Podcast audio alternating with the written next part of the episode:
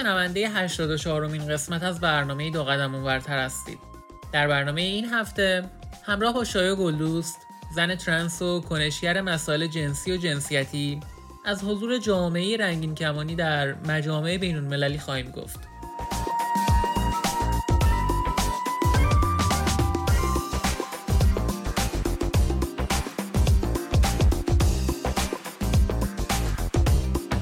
من اگه جای تو بودم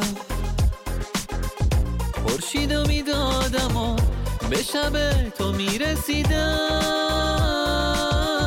حس زنده بودن و توی لحظه لحظه با تو بودنم می‌دیدم. من اگه جای تو بودم.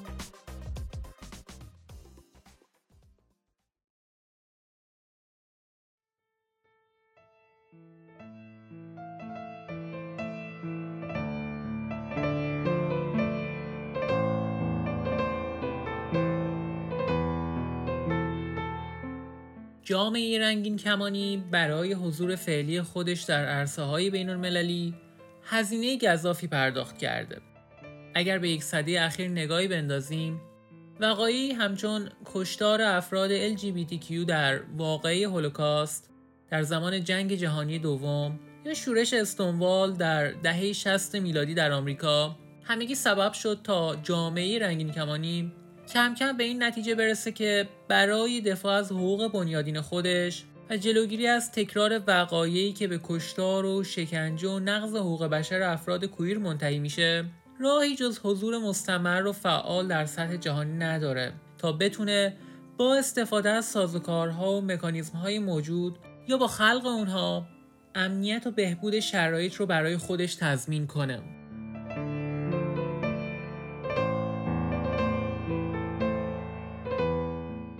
در بین جامعه رنگین کمانی فارسی زبان هم به سبب نقض گسترده حقوق بشر و ستم جنسیتی به وسیله حکومت جمهوری اسلامی و گروه طالبان فعالین و سازمان های مرتبط با جامعه LGBT به این نتیجه رسیدند که جز حضور فعالانه و آگاهی رسانی مستمر اون هم در سطح بین المللی راهی برای نجات جامعه رنگین کمانی فارسی زبان وجود نداره.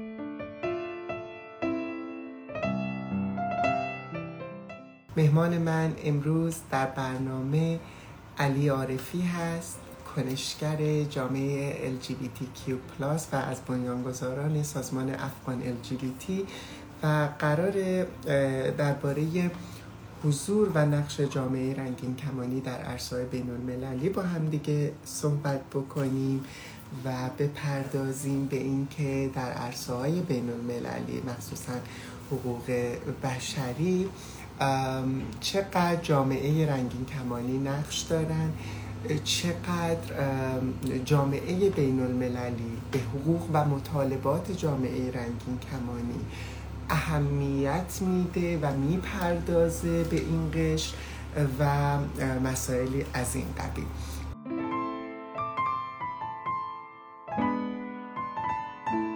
چطوری سلام؟ سلام سلام عزیزم؟ مرسی تو چطوری؟ منم خوبم. ممنون. تو چطوری؟ مرسی عزیزم. من خوبم. ممنون که دعوت منو قبول کردی و بالاخره مهمان برنامه ما شدی. خیلی خوشحالم که داریمت در ایران وایر و اینکه اول گفتگو تریبون با تو. دوست داری کمی خودتو معرفی کن از فعالیت ها تو این سالها بگو. چه کارهایی کردی؟ چه فعالیت هایی داشتی؟ و بعد بریم حالا سراغ موضوع برنامه حتما. اول از همه سلام می‌کنم به خودت به شنوندگان برنامه به کسایی که الان ما رو می‌بینن یا احتمالا بعدها صدای ما رو میشنون یا ما رو می‌بینن. خیلی خوشحالم که امروز میهمان برنامه تو هستم و اینجا حضور دارم. اگه بخوام یه بیوگرافی کوچیکی از خودم بدم و فعالیت هام من علی عارفی هستم میزبان برنامه دو قدم اونورتر در رادیو رنگین کمان و یکی از مدیران و بنیانگذاران سازمان افغان ال همونطور که خودت اشاره کردی در مقدمه صحبت ها چیزی که می‌خوام اینجا بهش اشاره کنم اینکه چی شد اصلا به این هیته کشیده شدم اینکه چی شد وارد این فعالیت ها شدم وارد حوزه کنشگری در زمینه حقوق جامعه LGBTQ شدم. شاید سه دلیل عمده داره که فکر, نمی... فکر می‌کنم بیرا هم نباشه نسبت به بحث امروز ما. دوست دارم خیلی کوتاه و مختصر درباره اون سه دلیل صحبت کنم و بعدش بپردازیم حالا به بحثایی که در جلوتر. شاید جان من از جایی میام که نه فقط به خاطر گرایش جنسی و هویت جنسیتی افراد مورد خشونت و ظلم قرار می‌گیرن به خاطر هویت های مضاعفی هم که دارن هویت های متقاطعی هم که دارن اونجا مورد ظلم و خشونت مضاعف مورد تبعیض مضاعف قرار می‌گیرن. این ظلم ها و خشونت ها نتیجه در واقع عملکرد حکومت در ایران هست که یک گروهی از افراد رو در استانهای مرزی مورد ستم سیستماتیک مورد ظلم سیستماتیک قرار میده. از خیلی از حقوقشون محرومشون می‌کنه و من از همچین جای میام.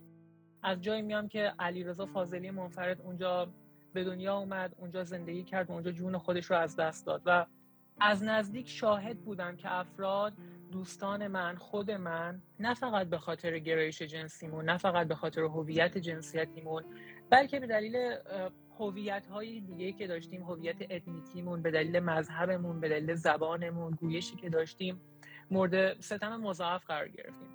همین شد همین خشونت ها منو برون داشت تا به محض اینکه به یک فرصتی دست پیدا کردم یک آزادی بیانی پیدا کردم اینجا در اروپا. بیام و در مورد این خشونت ها صحبت کنم و همین شد که برنامه دو قدم اونورتر اصلا شکل گرفت در رادیو رنگ کمان. اگر به اسمش هم دقت کنی میگه دو قدم اونورتر. یعنی یکم از مرکز فاصله بگیریم دو قدم از مرکز فاصله بگیریم به جاهای دیگه ایران بریم تا خشونت هایی رو که اونجا در واقع داره اتفاق میافته روایت کنیم و اصلا تریبون رو بدیم دست افرادی که کمتر صداشون شنیده شده تا بیان خودشون رو بیان کنن از دغدغه هاشون بگن از آلامشون بگن از رنج هاشون بگن. و این شد که اصلا دو قدم اونورتر شکل گرفت و می‌دونم که فقط البته من نیستم که دارم در مورد intersectionality یا هویت های متقاطع صحبت می‌کنم. خود تو هم در رادیو رنگین کمان و هم در ایران وایر سالها مشغول هستی و خیلی خوب داری در این زمینه اطلاع رسانی می‌کنی ولی فکر می‌کنم هرچه بیشتر اطلاع رسانی صورت بگیره بازم کمه. یه دلیل دیگه ای که یکی از سه دلیلی دلیل دومی که من رو بر اون داشت تا در این زمینه بخوام فعال باشم شاید برمیگرده به تجربه چندین ساله حضور من به عنوان پناهجو در کشور ترکیه. می‌دونم خودت در این زمینه خبر داری که چه اتفاقایی برای من افتاد. من در طی مدتی که در ترکیه بودم از نزدیک هم خودم با پوست و گوشت و استخون خودم تجربه کردم شرایط سختی که اونجا بود و هم دیدم دوستانم بعد افراد کویر افراد جامعه LGBTQ+ با چه مشکلاتی دست و پنجه نرم می‌کنن و حتی چقدر بیشتر از سایر گروه ها سایر پناهجویان و پناهندگان با مشکلات دست به گریبانن. از چه می‌دونم نبود کار گرفته تا نبود بیمه درمانی گرفته اجازه خروج از شهر و حالا دلایل دیگه ای که حالا مثلا به دلیل بیان جنسیتیمون یا به دلیل گرایش هویت جن... گرایش جنسی و هویت جنسیتیمون هم بازم با یه سری مشکلات دست و پنجه نرم کردیم این دلیل دیگه ای بود که به خودم قول دادم به محض اینکه پام از ترکیه گذاشتم بیرون تمام تلاشم بکنم تا اون سیستم حاکم رو نقد کنم و از فرصتی که دارم بر علیه این خشونت هایی که داره هر روز اتفاق میافته و متاسفانه متاسفانه روز به روزم داره بدتر میشه استفاده کنم و صدام رو در مجامع بین المللی در سطح بین المللی به گوش کسانی که تصمیم گیر هستن در حوزه پناهجویی و پناهندگی برسونم و در واقع مسئول نگه دارم دولت ترکیه رو در سطح بین المللی به خاطر این خشونتی که داره انجام میده به خاطر این خشونت سیستماتیک و نقض حقوق بشری که داره علیه حقوق بشر پناهجویان و پناهندگان به خصوص پناهجویان و پناهندگان رنگین کمانی انجام میده. در واقع مسئول نگهش دارم. دلیل سوم خیلی نمیگذره ازش برمیگرده به سقوط افغانستان زمانی که به وسیله نیروهای طالب افغانستان اشغال شد و شرایط از قبل هم برای جامعه رنگین کمانی افغان بدتر و بدتر شد و اصلا همین دلیلی بود که در واقع سازمان ما سازمان افغان تی شکل گرفت و به دنیا اومد. دلیلش در واقع خلعی بود نبود یک سازمانی بود که به طور مشخص تمرکز داشته باشه و محوریت داشته باشه بر مشکلات و دقدقه های افراد LGBTQ در سطح بین المللی که بیاد مطالباتشون رو بررسی کنه صداشون باشه مشکلاتشون رو بررسی کنه. و این بود که به همراه آرتمیس اکبری که احتمالا خیلی از شما بشناسیدش فعال حقوق جامعه LGBTQ افغان تصمیم بر این شد در سال 2021 که سازمانی به نام به نام جامعه LGBT افغان شکل بگیره. و اینها دلایلی بود که من امروز اینجام به عنوان کسی که در زمینه حقوق جامعه LGBT فعاله و الان جلوی تو هم تا با تو صحبت کنم.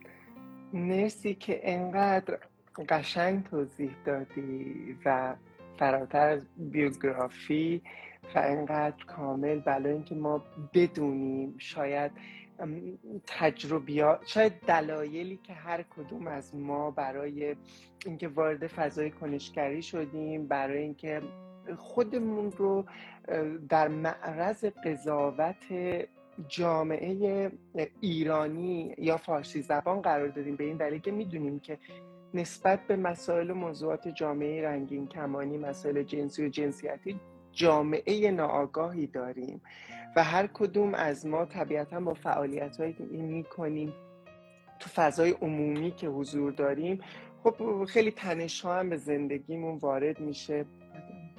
و این باید یک دلایل محکمی داشته باشیم هر کدوم از ما.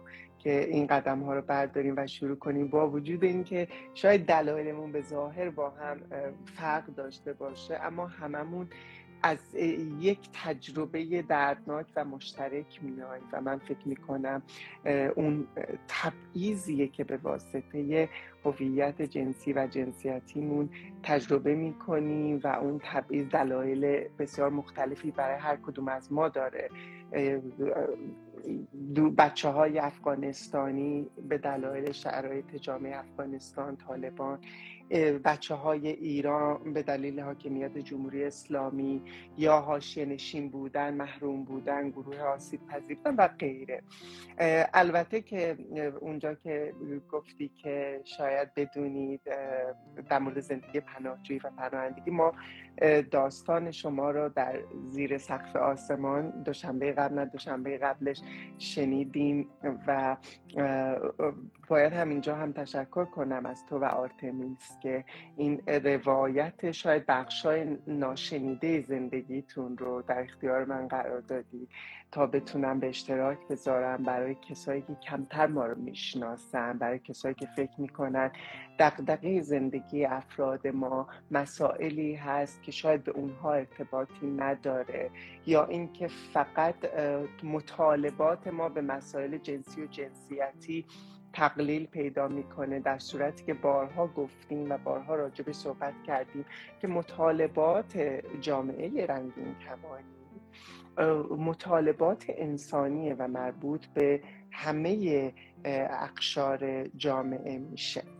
اما اگر برگردیم علی جون به موضوع برنامه می‌خوام پیش از اینکه یک کم وارد جزئیات بشم اول از تو بپرسم که خب به واسطه این چند سالی که در اروپا هستی و فعالیت و سازمان افغان جی بی تی کجاها تونستین برین در مجامع بین المللی سازمان های حقوق بشری نهادهای بین المللی صحبت کنید از جامعه رنگین کمانی حالا حتی هر کدومش که یادت میاد در حد تیتوار و اینکه تجربه چی بوده؟ از اینکه نهادها و مجامع حقوق بشری و بین المللی چقدر در دنیا دقدقه جامعه رنگین کمانی رو دارن دقدقه این قشر رو دارن و چقدر براشون مهم هست که بپردازن به این موضوعات؟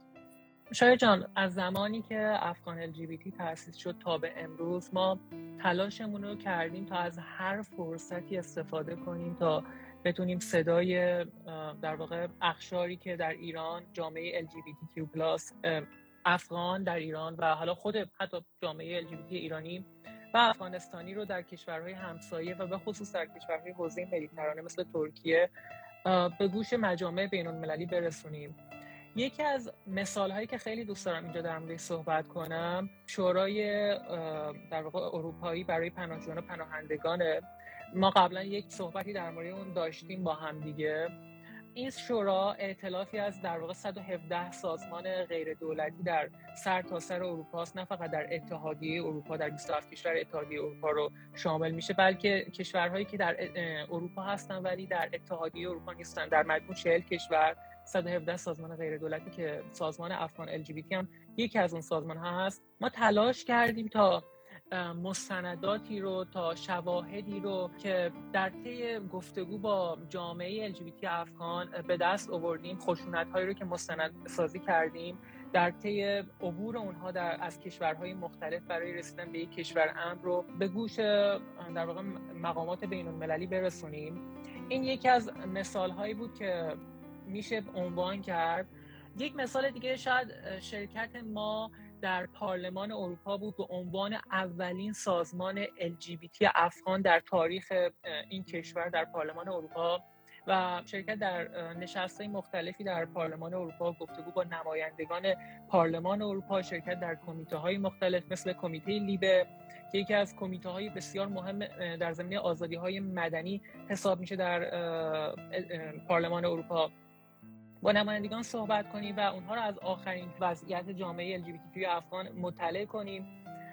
مثال دیگه ای که می‌تونم بزنم و خیلی نمیگذره ازش شرکت در نشستی بود با موضوع خشونت جنسی بر علیه در واقع گروه های آسیب در مناطق جنگ زده که افغانستان هم شامل اون می‌شد. که همین چند هفته قبل در مؤسسه صلح واشنگتن در پایتخت آمریکا برگزار شد. اونجا هم سازمان افغان LGBT حضور داشت خود من حضور داشتم آردمیس اکبری حضور داشت و اونجا هم نمایندگی می کردیم جامعه LGBT رو در اونجا و درباره این موضوع صحبت کردیم. درباره قسمت دوم سوالت اگه بخوام پاسخ بدم که چقدر این بحث ها دغدغه شونه چقدر مهمه براشون؟ باید ببینیم که چه سیاست هایی رو دنبال می‌کنن و چه کسانی روی کار هستند چه در سازمان ها و چه در دولت ها برای مثال الان ما می‌بینیم که متاسفانه دومینوی را افتاده در اروپا دومینوی از حضور در واقع دولت های افراطی دست راستی که نه تنها هیچ دغدغه‌ای برای مطالبات جامعه کویر ندارن حالا پناهجویان که به کنار که اونها اصلا هیچ دغدغه‌شون نیستن. خود جامعه در واقع کشور خودشون هم جامعه LGBT کشور خودشون هم به هیچ وجه در واقع مطالبات اونها جز اولویت هایی شاید دست چندم اونها نباشه. شاهد دومینوی حضور اینها در ایتالیا در اسپانیا در اسلوواکی در کشورهای از این قبیل هستیم که دغدغه‌ای برای شنیدن صدای ما ندارن که ما مثلا بیایم بهشون بگیم در کشورهای مسیر به اتحادیه اروپا منتهی به اتحادیه اروپا پناهجویان ناچارن به دلیل وضعیتی که در ترکیه تحمل می‌کنن از این کشور خارج بشن دست به دامن قاچاقبران انسان بشن تا بیان اینجا و وقتی وارد مرزهای اتحادیه اروپا میشن به وسیله پلیس مرزی کشور شما به وسیله نیروهای شما مورد ضرب و شتم قرار می‌گیرن و جونشون رو حتی از دست میدن. ولی متاسفانه به دلیل اینکه این سیاست ها سیستماتیک و آمدانه اجرا میشه تا اصلا پناهجویان وارد کشورشون نشن به خاطر اینکه در واقع اونها جامعه هدفشون پایگاه رأیشون کسانی هست که اصلا همین چیزها رو می‌خوان. در واقع ضد LGBT هستند ضد پناهجویان هستند ضد حقوق زنان هستند و وقتی اینها قرار این سبد رأیشون رو حفظ کنن در نتیجه صدای ما جایی در واقع در اون دولت ها نداره. درباره سازمان ها اوضاع کمی بهتره. مثلا در پارلمان اروپا شاید یکم سیاست ها ملایم تر باشه یا در مثلا سازمان هایی که در آمریکا همین مثلا مؤسسه صلحی که در اونجا حضور داشتیم بیشتر تمایل دارن بشنون بیشتر تمایل دارن تا صدای ما رو به گوش دولت هاشون برسونن. یا مثلا همون شورای اروپایی برای پناهجویان و پناهندگان که چند دقیقه قبل بهش اشاره کردم این شورا خودش یک نقش مشورتی داره هم در پارلمان اروپا هم در کمیسیون اروپا و هم در شورای وزیران اروپایی که می‌تونه در واقع صدای این 117 سازمان که یکیش هم ما باشیم رو به گوش دولت ها برسونه. پس اگر بخوام یه جنبندی بکنم برای قسمت دوم سالت شاید در مورد دولت ها کمی سخت باشه صحبت کرد. چون بسته به سیاست هاشون داره که چه برنامه‌ای در قبال پناهجویان دارن. اگر دولت هایی باشن که یکی از شعارهای انتخاباتیشون جامعه رنگین کمانی و پناهجویان باشن یکم آسونتره تا باهاشون چونه زد بر سر حقوق پناهجویان و اونها رو وادار کرد تا مثلا به طور مثال سهمیه‌ای رو قرار بدن برای پناهجویانی که در ترکیه هستن. یا سیاست درهای باز رو در قبال پناهجویان پیش بگیرن و اجازه بدن پناهجویانی که وارد این کشور میشن بتونن درخواست پناهندگی خودشون رو ثبت کنن. اما اگر خب گفتم دولت های دست راستی باشن که اصلا ما رو به رسمیت حتی نمی‌شناسن. اما در قبال سازمان ها یکم اوضاع بهتره. ولی چون خیلی از این سازمان ها بودجهشون رو از این دولت ها می‌گیرن برای همین ممکنه قدرت مانور چندانی نداشته باشن در هنگام مواجهه با درخواست های ما. من شاید یک نمونه عینی و ملموس رو که بخوام برای تو مثال بزنم البته پارلمان اروپاست اروپا در جوان سال آینده انتخاباتی قراره در اونجا برگزار بشه که نمایندگان پارلمان بعد از پنج سال قرار عوض بشن. و متاسفانه به دلیل همون سیاست های ضد پناهجویی که در کشورهای اروپایی شکل گرفته و یک تمایلی هست که دیگه پناهجویی وارد این کشورها نشه وقتی ما در نشست آخر شورای اروپایی برای پناهجویان شرکت کردیم این زمزمه ها بود که دیگه نمایندگان پارلمان اروپا که به طور در واقع خیلی سنتی همیشه استقبال می‌کردن از مطالبات ما از صحبت های ما از دغدغه های ما اونها هم به دلیل اینکه نمی‌خوان پایگاه رأیشون رو در انتخابات سال آینده از دست بدن تمایلی ندارن که در مورد مثلا سیاست های جدید اتحادیه اروپا در قبال پناهجویان مثلا با ما صحبت کنن یا گوش شنوایی وجود داشته باشه اصلا. چون اولویت های اونها در حال حاضر سبد رأیشون هست جامعه هدفشون هست که همونا کسانی باشن که قراره بهشون رأی بدن. پس من فکر می‌کنم که شاید اوضاع در سازمان ها بهتر باشه اما برای دولت ها من چندان امیدوار نیستم.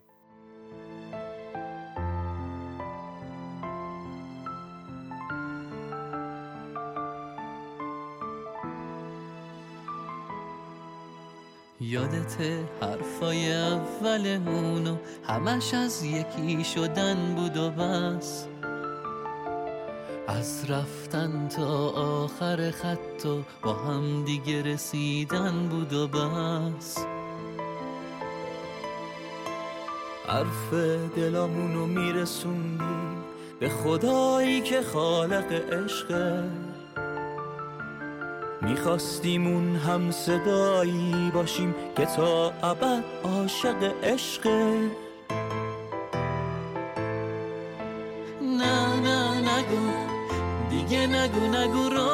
واسه من و تو نمونده. نه نه نگو. دیگه نگو ما رو غم به آخر خط رسونده. نه نه نگو. دیگه نگو نگو با هم زندگی جهنمه. نه نه نگو. دیگه نگو که جدایی تموم شدن قمه به پایان 84 امین قسمت از برنامه دو قدم اونورتر رسیدیم. ممنونم از شما شنوندگان عزیز رادیو رنگین کمان که تا انتهای این قسمت همراه ما بودید. یادآوری می‌کنم که شما می‌تونید برنامه های رادیو رنگین کمان رو علاوه بر صفحه اینستاگرام در کانال تلگرام SoundCloud و iTunes هم بشنوید. همچنین برنامه های رادیو رنگین کمان هر شب از ساعت 21 به وقت ایران و 22 به وقت افغانستان از طریق موج کوتاه رادیویی 41 متر فرکانس 76 پخش میشه. شما می‌تونید هر هفته روزهای جمعه شنونده قسمت جدیدی از برنامه دو قدم اونورتر باشید. پس تا هفته آینده و یک برنامه دیگه ایام بکام. ولی دیدی از یادمون رفت قول و قرار عاشقونه حالا حرفمون فقط اینه کی باید بره کی بمونه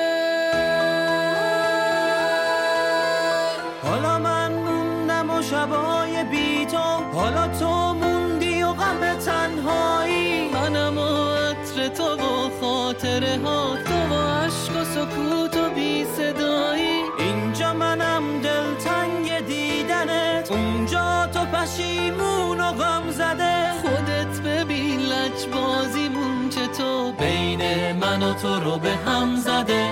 نه نه. دیگه نگو نگو راهی واسه من و تو نمونده. نه نه نگو. دیگه نگو ما رو غم به آخر خط رسونده. نه نه نگو. دیگه نگو نگو با هم زندگی جهنمه نه نه نگو. دیگه نگو که جدایی تموم شدن که جدایی تموم شدن قمه.